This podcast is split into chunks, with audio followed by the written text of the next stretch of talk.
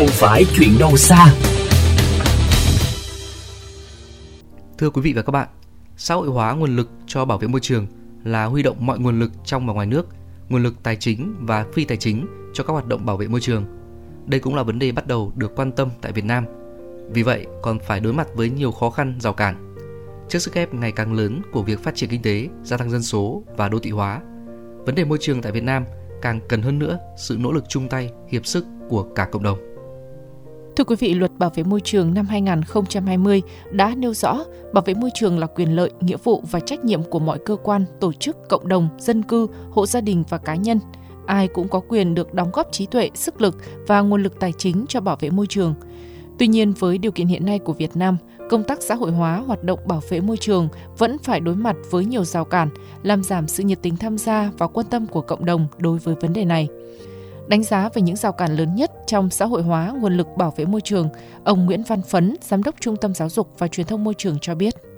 Bất cập thứ nhất là về cơ chế chính sách xã hội hóa, thật ra nó chưa đồng bộ, còn nhiều thủ tục hành chính rất là rườm rà, vẫn chưa có đủ các cái quy định, hướng dẫn chi tiết về sử dụng các cái nguồn kinh phí xã hội hóa. Tức là hiện nay thì khi nói đến xã hội hóa nguồn lực ấy, thì nhiều người ta chỉ nghĩ đến là đầu tư được bao nhiêu tiền, nhiều hay ít thôi, chứ cần rất coi nhẹ cái hoạt động xã hội hóa nguồn lực phi tài chính.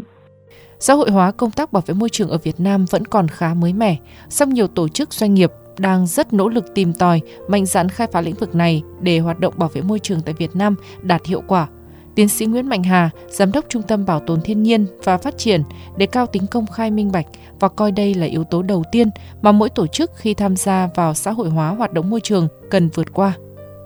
Tiếp nhận những nguồn hỗ trợ xã hội hóa thì bao giờ người cũng cố gắng đẩy hệ thống minh bạch lên. Ví dụ như là mình sẽ có báo cáo hoạt động hàng năm này, rồi báo cáo kiểm toán. Ai quan tâm thì người ta đều được tiếp cận đến cái đấy chẳng hạn. Để cho mọi người nhìn thấy được cái tính minh bạch thì mọi người sẽ mạnh dạn hơn. Một là người ta sẽ ủng hộ nhiều hơn, hai là người ta sẽ vận động những người khác người ta tham gia chẳng hạn. Bảo vệ môi trường là vấn đề lớn, cần sự quan tâm lâu dài và liên tục. Song không vì thế mà đây là vấn đề chỉ dành cho một vài nhóm chuyên môn nhất định mà ai cũng có thể tham gia, để cùng hướng tới mục tiêu chung là nâng cao nhận thức và trách nhiệm về môi trường tới cộng đồng. Tiến sĩ Trần Văn Miều, Phó Chủ tịch Hội Bảo vệ Thiên nhiên và Môi trường Việt Nam cho biết. Tôi cho rằng cái quan trọng hơn ấy là anh sử dụng cái xã hội hóa ấy như thế nào cho nó hiệu quả và cho nó đúng mục tiêu, mục đích. Thế do vậy mà thì chắc chắn là phải làm truyền thông trước để cho dân người ta cũng hiểu về vấn đề xã hội hóa thế nào.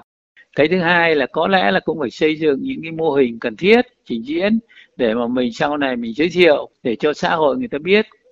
Thách thức về ô nhiễm môi trường đối với Việt Nam ngày càng lớn, trong khi ngân sách chi cho vấn đề này vẫn còn quá hạn hẹp, chỉ chiếm 1% tổng chi ngân sách hàng năm, nên rất cần tới sự chung tay, xã hội hóa của cả cộng đồng để công tác bảo vệ môi trường thực sự có ý nghĩa và mang lại hiệu quả lâu dài bền vững.